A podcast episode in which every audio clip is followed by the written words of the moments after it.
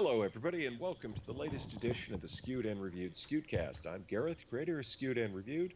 You can catch us online at sknr.net as we cover movies, games, hardware, travel, pop culture, television, entertainment, and so much more. You can also catch us online, uh, uh, excuse me, on the air at uh, BJ Shea's Geek Nation on KSW FM. We have uh, weekly segments that we do. Uh, gang's down in Vegas for something right now, so we're taking a little bit of a break this week, but we'll be right back at it. Simulcast on our page, Odyssey, and wherever you listen to various shows. Um, let's see what else we have. Skewed and Reviewed the magazine. We're working on the new issue, and we'll have that out at the end of the month. And then, of course, you can catch us at various outlets from everywhere from sci fi radio to uh, some of our past reviews for several years are archived over at Pinal, P-I-N-A-L Central.com, keyword skewed. And usually we have Michael with us, and Michael is tied up. We've had a very crazy schedule. I literally just got back from California about two hours ago, was able to watch the most recent episode of Picard, and up here doing this. So it's Justin and I tonight, and we have a more, uh, a little more quick hitting show. We'll be back with our more normal one next week. Uh, but it's also going to be a crazy week because literally one week from tonight, not just back from California, I am right back off again to WonderCon because we have some interviews and some coverage already set up, some really good stuff. And um, I'm also going to be doing a panel on the future of the Indiana Jones franchise with Michael and uh, some other people Saturday night, but I am the, the one leading it, so I have to get together all the final touches on that. So, before we get going, uh, and also obviously we have staff at PAX East as well next weekend, so crazy time. Uh, wanted to talk about a new film that is coming out uh, tomorrow. As you hear this, it'll be Friday.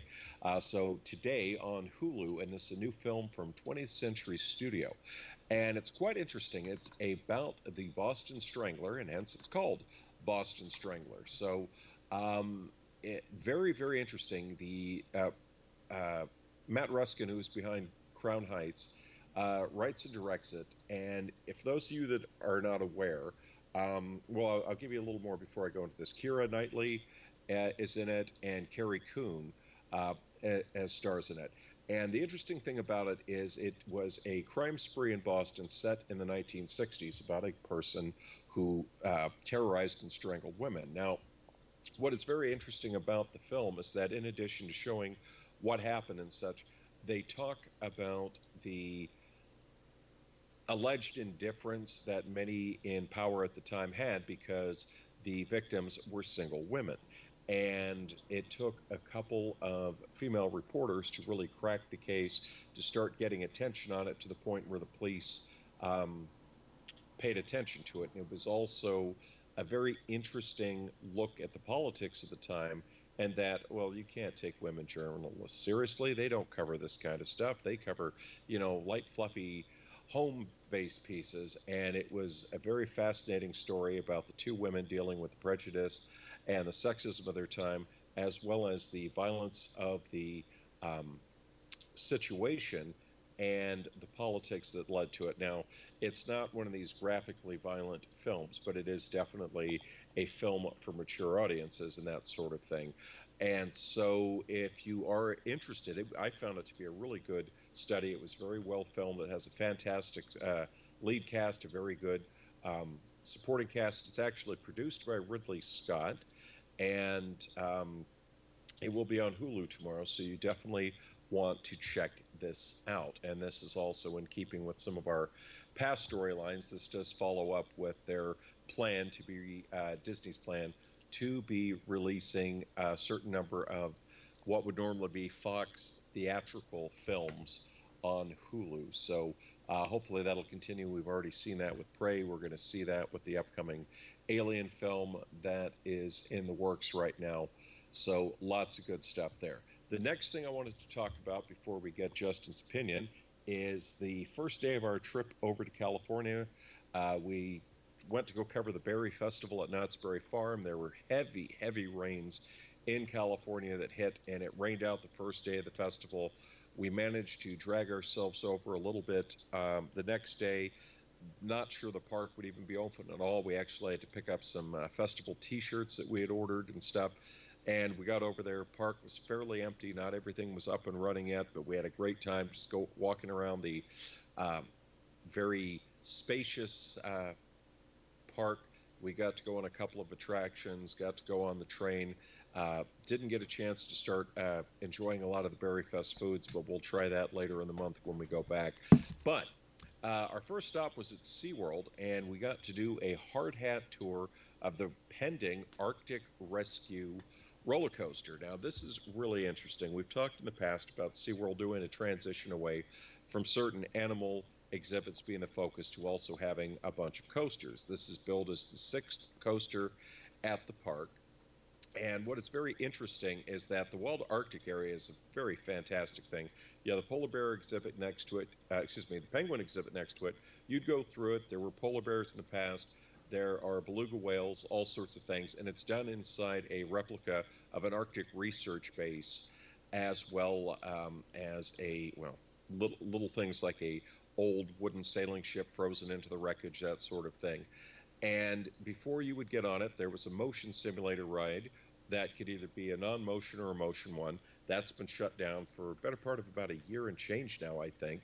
And what they've done is they've removed that ride from it, and they have used that area as two of the areas are now launch bays for this new coaster. So it's designed to be a thrilling coaster, but yet family friendly, in that you sit astride the cars, which are essentially replicas of a snowmobile, and it will be themed and tied into the Wild Arctic exhibit.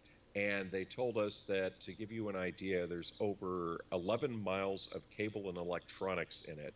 It has a triple launch system, the only one on the West Coast. So that means that you you'll accelerate and go through it, but at two other parts on the uh, ride, when you start to slow down, you'll be accelerated and launched again. It doesn't go very high off the ground, but it looked to have a very long track with a lot of twists and turns. They showed us the track. We do have video up on the site, and at the time, because of the rain, they, there was a bit of a hold on some things, but they said the landscaping and theming is going in very soon. The ride vehicles will be put on the track and they'll begin testing. And the signage still says they're aiming for spring of 2023. So we'll look forward to seeing that because uh, it's interesting. Our cousin, uh, my wife's cousin, covered the initial tour, and he said it was funny. The groundbreaking ceremony, it was just a gigantic pile of dirt, and now there's this huge track and everything there. So lots of stuff to come, and we do have video on the site.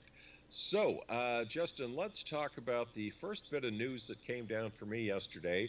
And at first, I was kind of shocked, but then I guess the more I thought about it, I wasn't as shocked, but let me get your take on this. So, Disney has decided not to renew Willow for a second season. Um, this is the first of the Lucasfilm properties that has been done under Disney ownership not to get a renewal in terms of, you know, we've had the TV series for Star Wars, but they've run their planned time or will run their planned time. Um, sure, we've had movies talked about that didn't come to uh, fruition, but they made a big deal about resurrecting Willow, and it just didn't have the audience, and so they're not going to go ahead with a season two. So, what do you make of that? Yeah, so it actually didn't shock me all that much. I I didn't you know I didn't get a chance to catch this this one. Um, and the thing though too is that Willow was always kind of a very niche um, uh, title anyway, so uh, that didn't really shock me that much. That it didn't really generate a whole new audience. Um, I personally I had heard you know different things about it. You know I heard some people really liked it. I heard some people that didn't like it as much. Um, you know it kind of actually reminds me a little bit of um, the Dark Crystal a little bit, where the Dark Crystal, uh, which I liked the the return, um, the show that Netflix did. I thought it was fantastic, but the thing too though is I never really expected that to really generate like another season, just because the Dark Crystal as well was a very niche movie to begin with, and then um, trying to basically make a sequel to it, it's uh, it, it's it's just a really big uphill battle. So it doesn't shock me a whole lot. Um, and uh, you know, hopefully, you know, they'll try again sometime, um, or you know, maybe they can uh, do something more in the kind of like a comic or. You know, an animated route or something like that. Um, it was good that they get, they tried it out, but uh, you know, some of these are just not going to work, especially if they're very niche. Yeah, and I think that was uh, evident. It was that you had this movie, and I, obviously I don't have the exact runtime, but let's just say, for the sake of argument, you have this two-hour movie, and then you decided to run it into this TV series, and I got to think it was probably extremely upsetting because the production values on the show were top notch. They, you know, went through clearly a lot of trouble to design uh, the look of the world and to really give fans of the series something to really get excited over. But what I heard, and this is kind of the sad thing about it, is that people were saying, well, yeah, but it never cracked the top 10 in streaming. It just didn't have the audience. And so it, it's kind of sad because I could see a situation where, you know, Lucasfilm was purchased by Disney. Obviously, Star Wars was the key piece of that. Obviously, they are looking at Indiana Jones, as we know that's coming up, and I don't want to tip too much of my panel, but we know that they've been pretty clear that this is the last Indiana Jones film. Uh, but I think they at least have an eye for what the future might hold for it, and that's kind of what I'll be discussing next week and recapping with everyone after. But again, here you are. Here's this, and they're probably sitting there going, "Well, what else did we have?" Well, there's Willow. Hmm, I wonder if there'd be an audience for that they're not going to roll out a new film. They decided to do a TV series. And I I don't know what might happen down the line. I don't know if somewhere down the line they might try to revisit the character and do a movie or something like that, but I think I would say at this point, I mean, it wasn't expected. Uh, the series and the fact that it did not get the reception that they wanted, I don't think they'll go back for it. But that being said, let's remember big argument can be said that Tron 2 did not get the reception that they expected, and lo and behold, we still are getting a third one. So who knows? But, you know, I also thought about it and said, I don't think Willow was to this level, but it'd be. I don't know, Justin, you tell me if I'm off base here. Would it be like John Carter of Mars all of a sudden getting a TV series 20 years, 25 years later?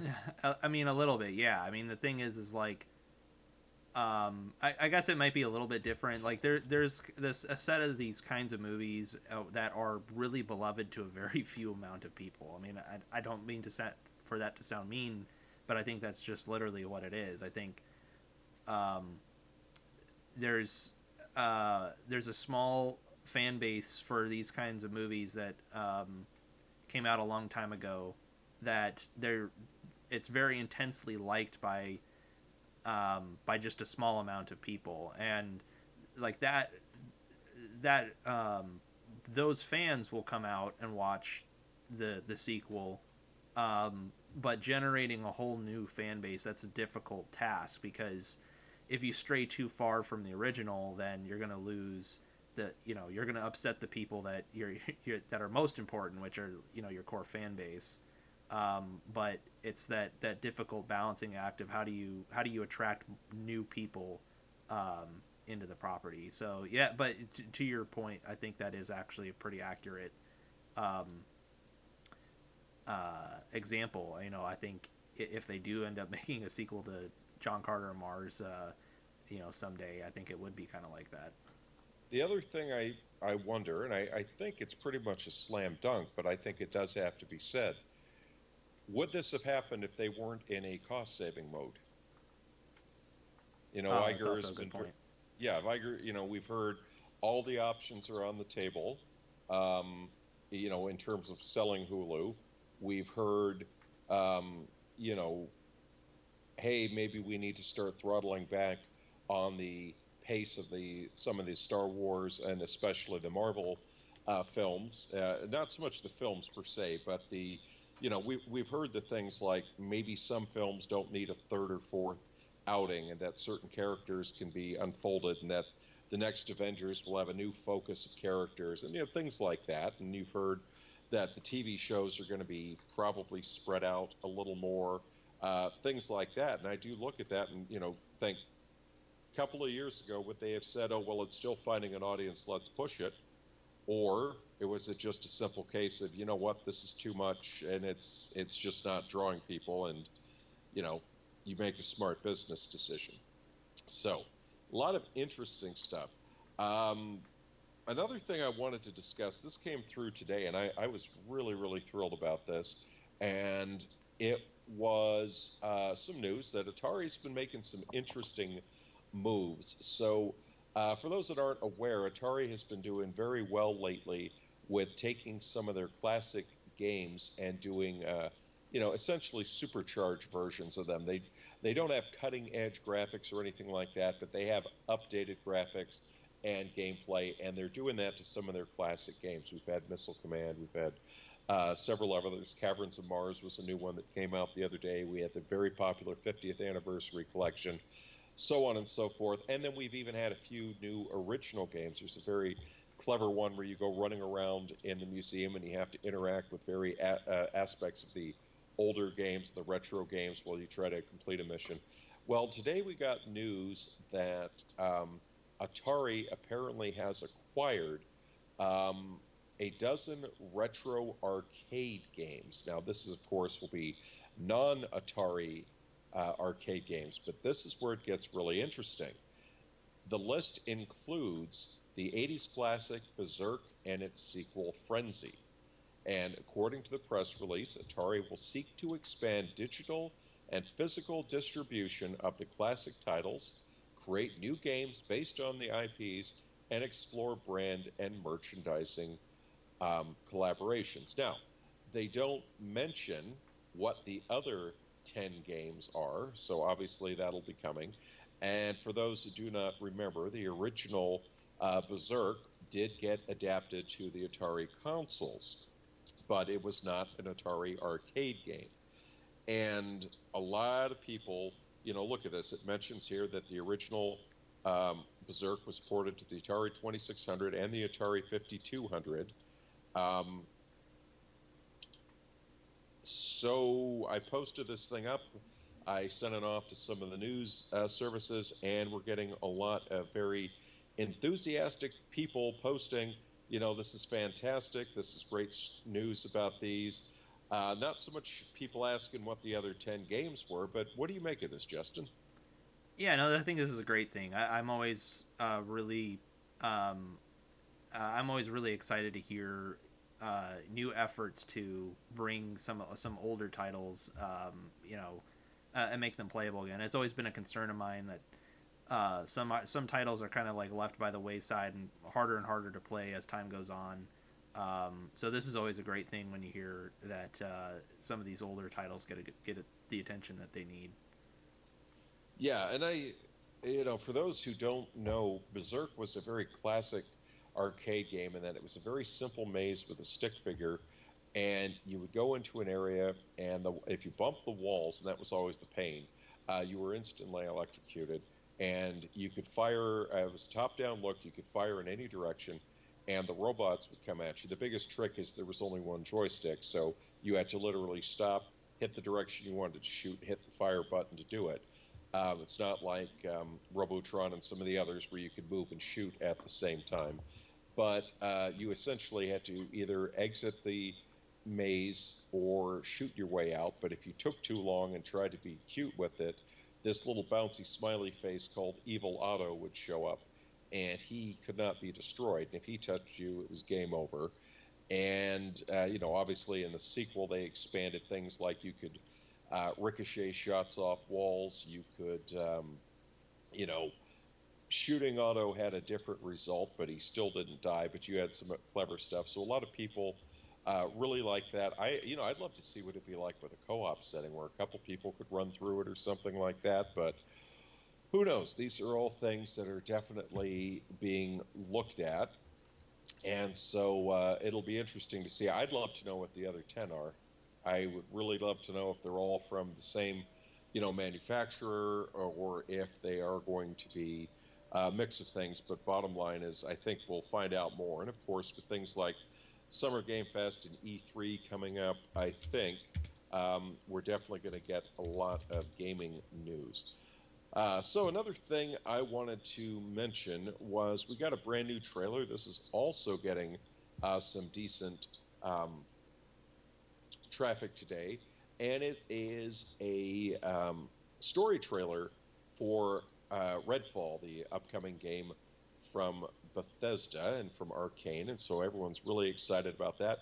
And just we've talked about it, and we've, you know, of course, naturally the comparisons to Left 4 Dead are there, but there were some really interesting things, like it showed how you can kind of cloak your characters. And one of the interesting things was it appears that several of these vampire characters, shooting them is great, but you still have to spike them. And it showed like uh, the guns would have a, um, goodness gracious, what, what, what's a good way of putting it? Um, well, I guess a spike, a stake uh, through the heart. So that was essentially what you do to these vampires. So it showed like one of them uh, some of them were like, I'm guessing minions, where they just, you know, blast them away and there you go. But others look like uh, you have to shoot them a bit, get them down, and then hop on them and spike the little buggers. And so that a lot of people said, you know, I think that's really nice because just shooting vampires wouldn't work. I mean, you could argue that, well, it's, um, you know, silver bullets, holy water, call it what you will. There are always little angles to get around uh, mythological creatures. But what would you make of that whole uh, nuance to the gameplay? I actually really like that. I mean, I think it. You know, there's there's all sorts of games that have, um, you know, vampires in them, but that's usually like hand waved. The whole like some some of the rules are um, hand waved, like you know having to kill a vampire with stakes or. Um, you know, only with holy water, holy water stakes, sunlight, you know, things like that. Uh, so I think that's kind of a neat idea. I, am I'm curious to see how how it uh, how it plays out. Yeah, it's uh, definitely going to be interesting. I know a lot of people are looking forward to that, and obviously we've talked about Starfield as well, and a lot of people looking at that. Um, now, the last thing I wanted to hit up tonight is uh, we got The Last of Us uh, completed season one, and season two is coming, and now we're getting word that season two is essentially, uh, well, I guess the kind way to put it is you can probably plan a season three because it looks like they're going to split The Last of Us 2 into two different seasons. And so, what do you make of this this uh, revelation?